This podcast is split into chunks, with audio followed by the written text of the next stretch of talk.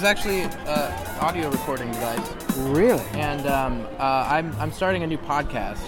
Do you Really? listen to podcasts? I do. The show's gonna be called Square Mile. Really? And basically, each uh, episode deals with one square mile of space in the world. Really? Oh, only only just Yeah. only just a one square mile. Yeah. Good gotta- for you, you gotta man. Focus in. Okay. You gotta have Okay. you gotta have boundaries. Come on, man. Right? Welcome to Square Mile, These are my lucky rings. I want you to put that on and wear it, young man. Wear it with love. a show about walking in circles, talking to strangers, and paying attention. Assume that I know nothing about anything. Blank your mind, now blank your arm, blank your hand, blank your finger. I want you to blank the card. Explain You yourself. want to? Should I be politically correct or not? like condiments are like next to the pastries. Yeah. But it's just mustard. These are the sounds and stories of one square mile of the planet. Loaf of bread, one egg in each breast pocket, and that that was all that it was going to take for Will to survive. I'm Joel Shupak.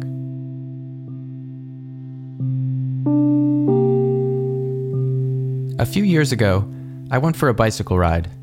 I left my home in Portland, Oregon, and didn't return for almost a year.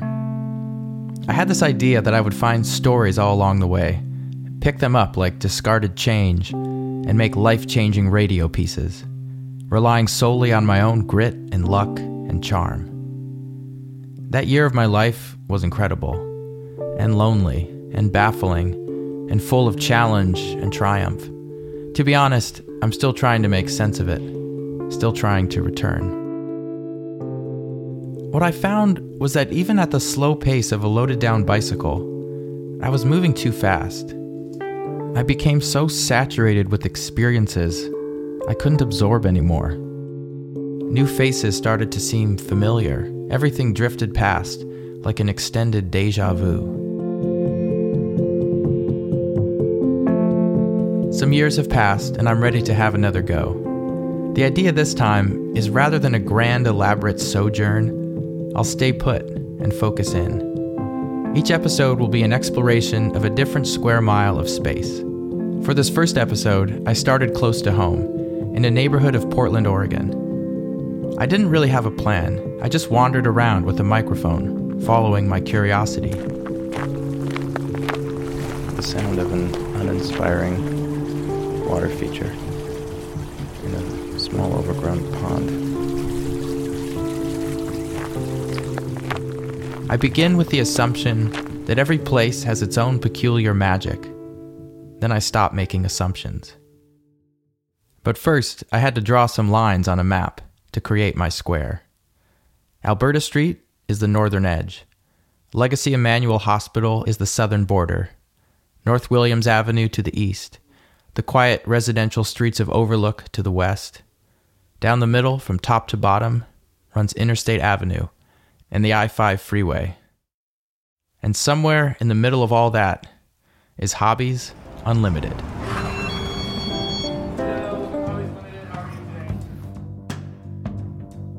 Imagine if you opened a hobby shop, and imagine that you lost the key to the front door in around 1984.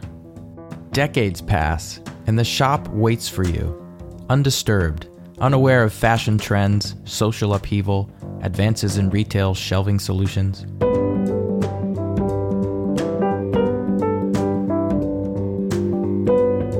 Meanwhile, you are making do, finding love, losing love, learning to jog, wearing turtlenecks, abandoning turtlenecks. And suddenly, this morning, you find the key to your old shop from long ago.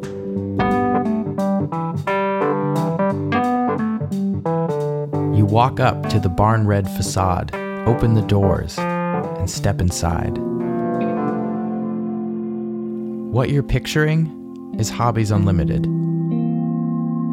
Dusty boxes of toy trains, model rocket engines, and plastic bags hung from hooks on a wall of pegboard, the whine of RC cars, inadequate lighting. You want to try? Uh, sure. Uh, how does it work? So, this is reverse. Up is reverse away from you, and then towards you, down, and you turn right or left away from you is right, and towards you is left. It's pretty quick. Just have at it.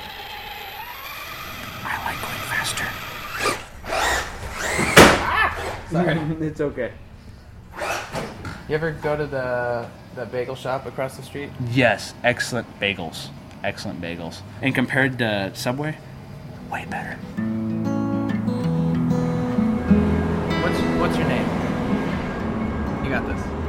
Michelle Wesley McClintock. But I think a lot of toddlers think I'm named Bagel. They point at me and I'm like, Bagel! And I'm like, I'm not Bagel. Like, I'm the Bagel Lady. We're outside of my bagel shop. How would you describe the day? Which day? This day? Yeah. Good. It's going pretty well. I was about 45 minutes late and I blamed it on the dog. Terribly behaved, but very cute. Has he been in the shop? He doesn't like hang out in there. One time he did, and then the health department called me. so he's not really allowed in anymore. He got in trouble. You got in trouble.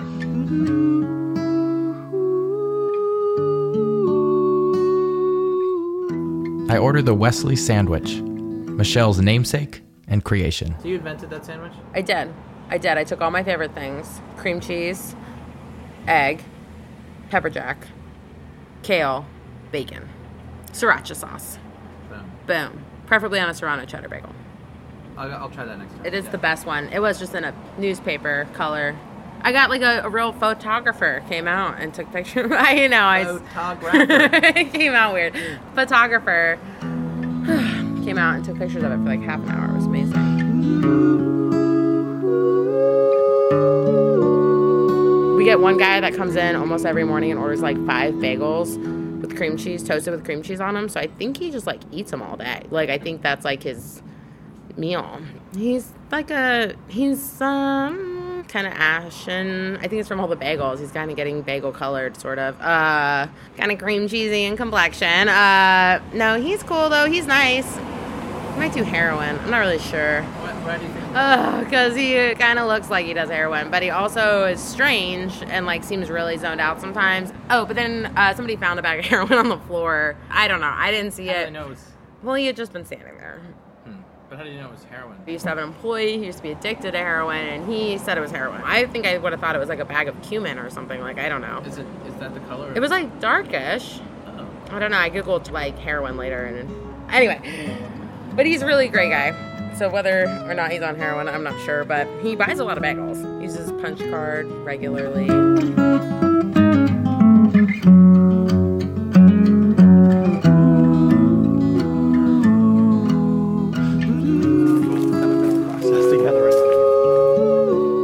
I walk east, crossing the I 5 freeway on a pedestrian bridge.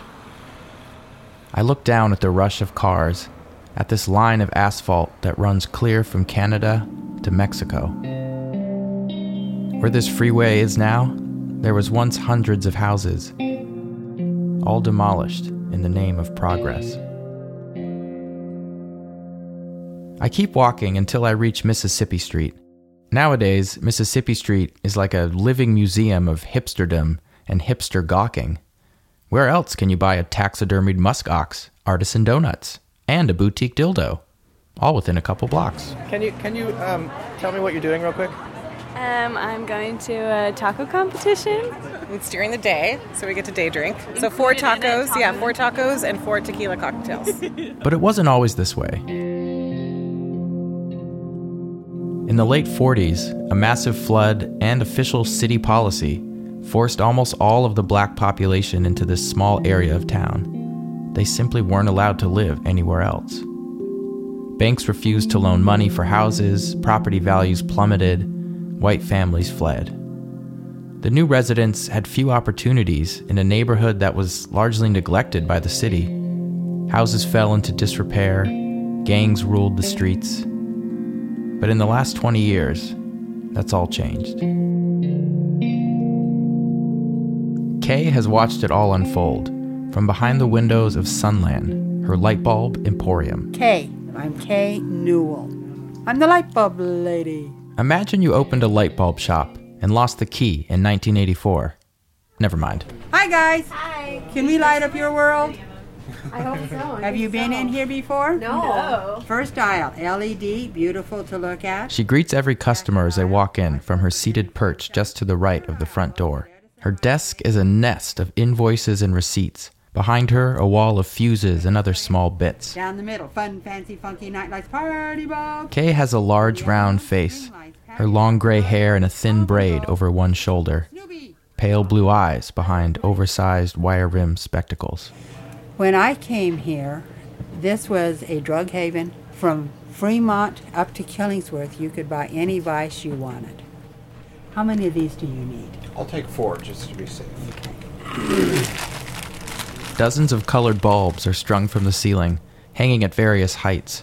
Narrow aisles with shelves stacked high with every bulb and fixture imaginable, and some that are unimaginable. People want to know how I got started. So, what happened with that was I was working for another company and I worked for him for about six weeks. He was stealing my commissions. He shall remain nameless. I discovered who he was buying from, that he was way overcharging, and I had the list of the customers that I had called and sold stuff. So I called those guys back and said, hey, if I start my own company and can sell you the same product for less money, will you buy from me? Being nice guys, they said yes. Being stubborn, I called until they bought. Do you have a dimmer on this? No. Okay. Because if you dimmed it even just 10%, you'd, you'd double the life. Hi, guys. How's it going? How can I light your world? I'm just looking for some regular light bulbs. From the sidewalk, the windows of Sunlan are a folk art masterpiece. A monthly rotation of Lego creations, life size dolls, antique toys, wonderfully kitschy clutter. If you notice my windows, they have nothing to do with my business. They have everything to do with our community. The children here were playing gangbanger games. I'm a blood, I'm a crip. Bang, bang, you're dead. They didn't have positive things to look at on the street. A, a, community should have stores that have positive feelings.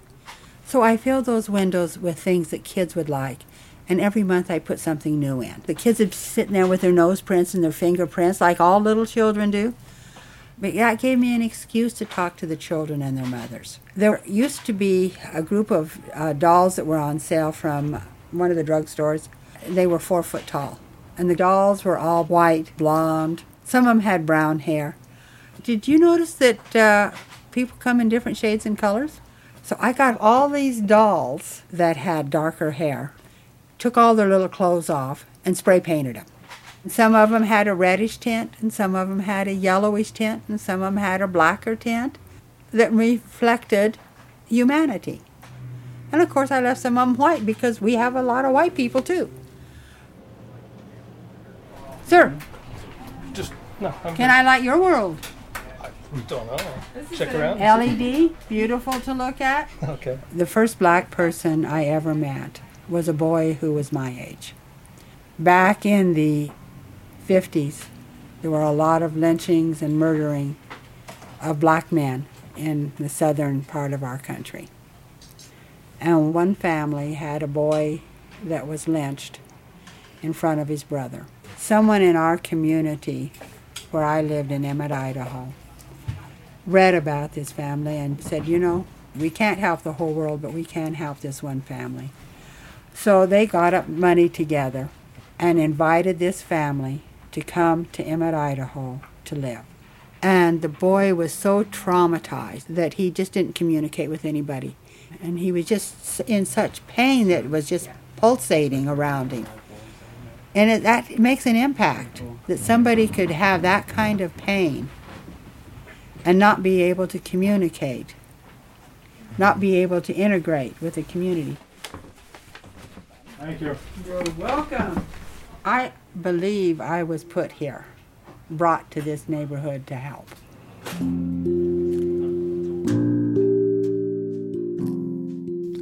It's true that this neighborhood is now full of life and money, but the people who were forced to live here can't afford to any longer.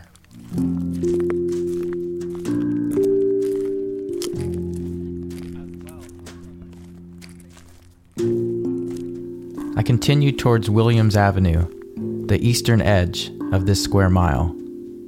I walk past a community garden with sprawling vines of winter squash, leaves exhausted from the sun, floppy like elephant ears, wilting cucumbers, spent strawberries. Only the sunflowers looking cheerful, bright, upturned, expectant.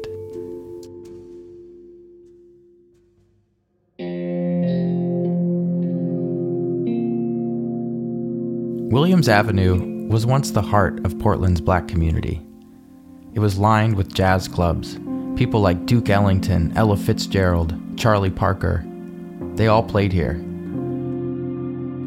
But very little of that world remains. In the 70s, 200 homes and buildings along Williams were demolished to make room for a hospital expansion that never even happened. Most of those lots are still vacant today. Some of the old churches still stand, but their dwindling congregations can hardly fill them. More recently, a flurry of new development has brought hip restaurants and luxury condos. A new one opens every few weeks, it seems.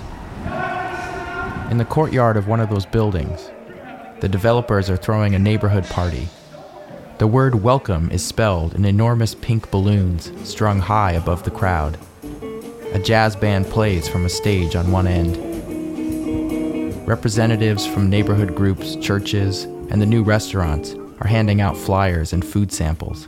At the entrance, two grown men stand with dour faces and a matching uniform black t shirts, black shorts, neon athletic sneakers. They're dipping wands into buckets of soapy water and letting the wind blow huge and wobbly bubbles over everything. They were intentional about inviting historical uh, representatives in our African American community. This is where I meet Ronald. He's wearing an Indiana Jones style fedora, so I like him already. We are one of the neighbors over at a Life Change Church, and um, a lot of music. Duh, right? That's good to Come hear. on, Joel. Yeah, yeah, and positive preaching, Mm-hmm. small groups, because you know, man. Um, funny thing, Joel. Um, there's a book in the Bible named Joel, and I'm gonna check out the book of Joel. I'm too, now that we've done Right. Take a sit. Look.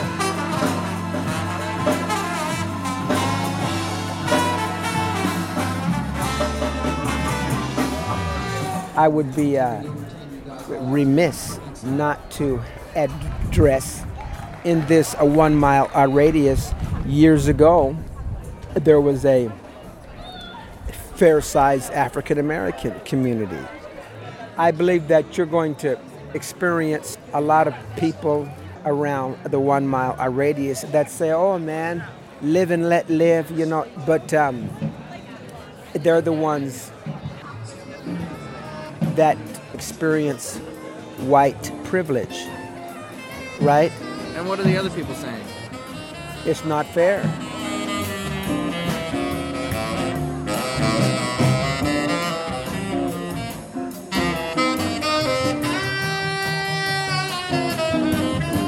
How do I feel?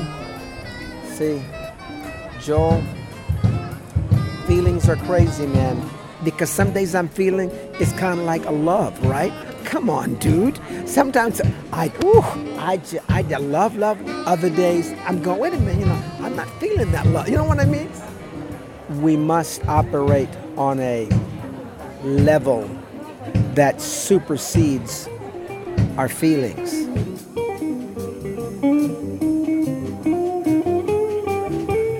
Change happens, Joel. I don't have to try to interpret the whole apple in the same day because I mean it's got seeds. You know, apples have a seed. You know what I mean? Seeds go, you know, I used to did not like the peel. You know, but the peel to, to an apple it can be some good stuff. So, I think that we have to be open for positive changes.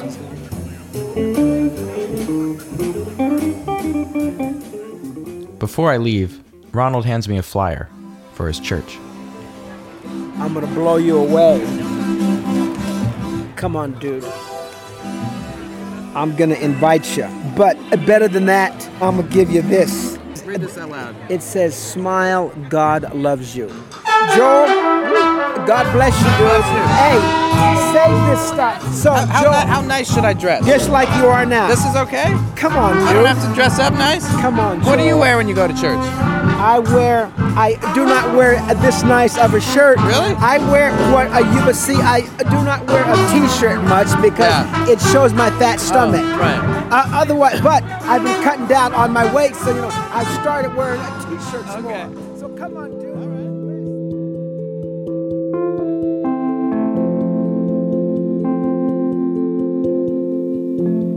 At the northwest corner of our square mile, the road ends. At a small play structure, a shirtless bald man is doing strange aerobic exercises. A toddler in a tie dye shirt hangs from the monkey bars as long as he can.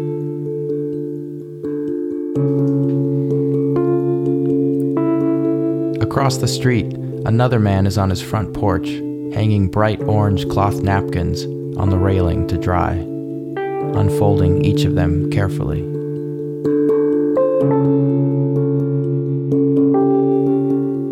Along a parking strip is a row of small apple trees, full of pale and blushing apples.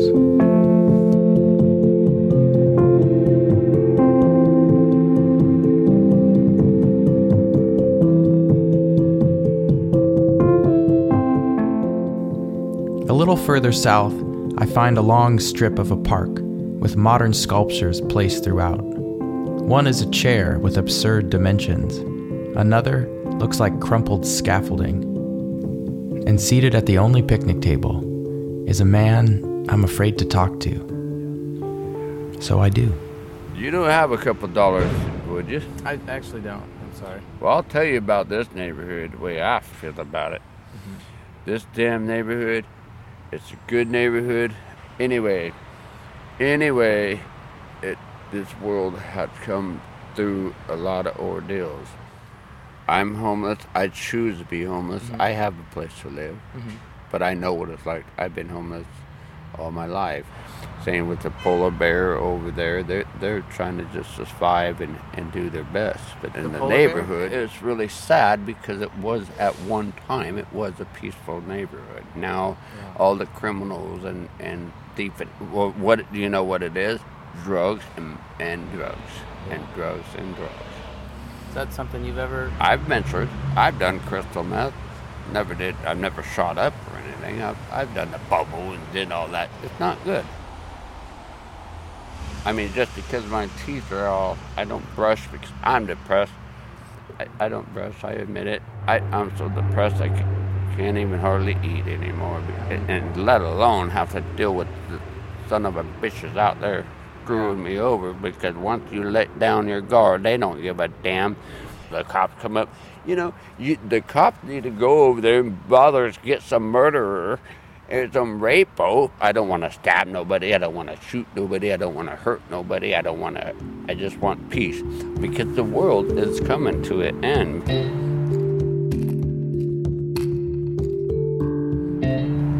Only way that I know how readjust my mind is I listen to music and I get away.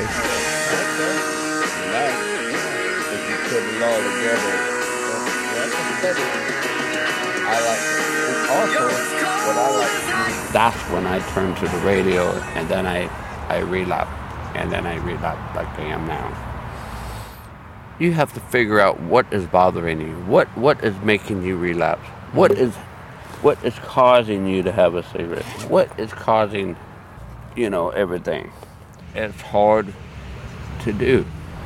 If you don't love yourself, you're not gonna love anybody around you. And that's that's love. And that's what this world is shy of these days.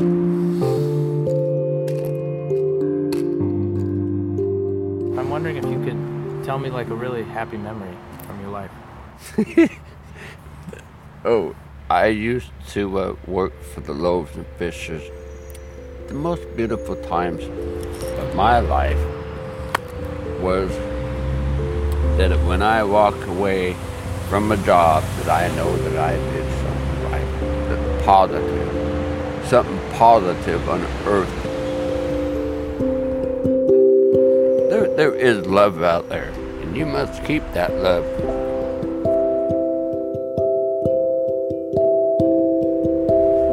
Life is too short to lose.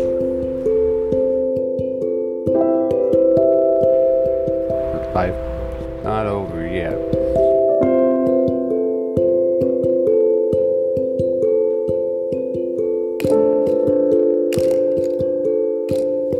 I start to head home. I pass the freeway and Mississippi Street. I walk through the weeds of the vacant lots on Williams Avenue.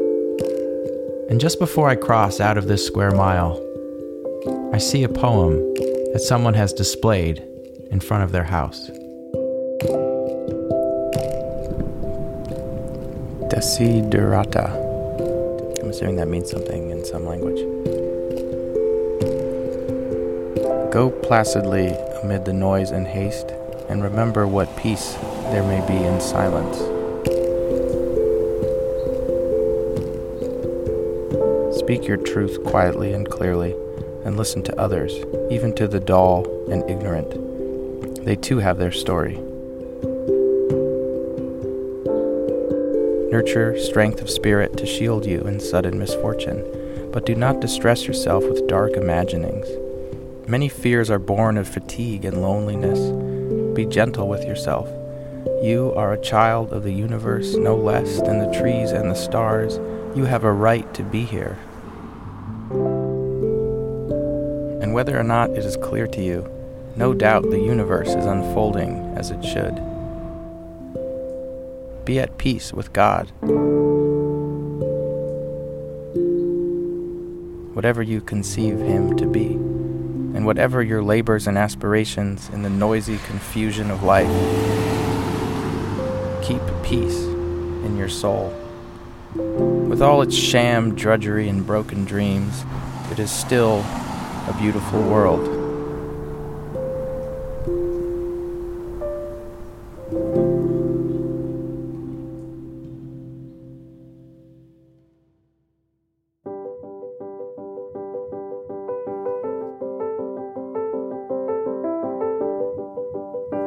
Square Mile is produced by me, with help this episode from Tracy Ganyu and Chris Siegel.